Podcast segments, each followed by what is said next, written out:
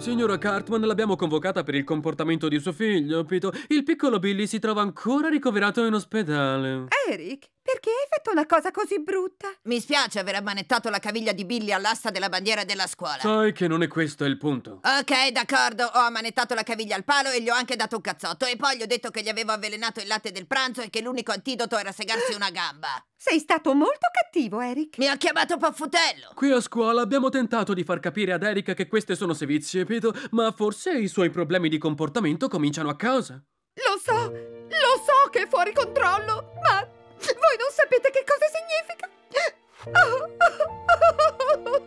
Mi dispiace molto, è che sembra proprio che peggiori di giorno in giorno.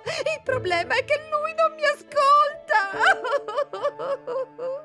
Ecco, pezzo di hai fatto piangere mia madre. Non è lui, sei tu, Eric!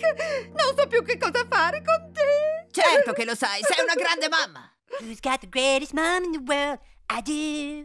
My mom is number one in my heart. It's true. My mom's the best mom, better than your mom. Let's sing it together in harmony. Signora Cartman, so che è estremamente difficile, ma esiste un aiuto concreto per i casi come il suo. Ha mai sentito parlare del programma Tata 911?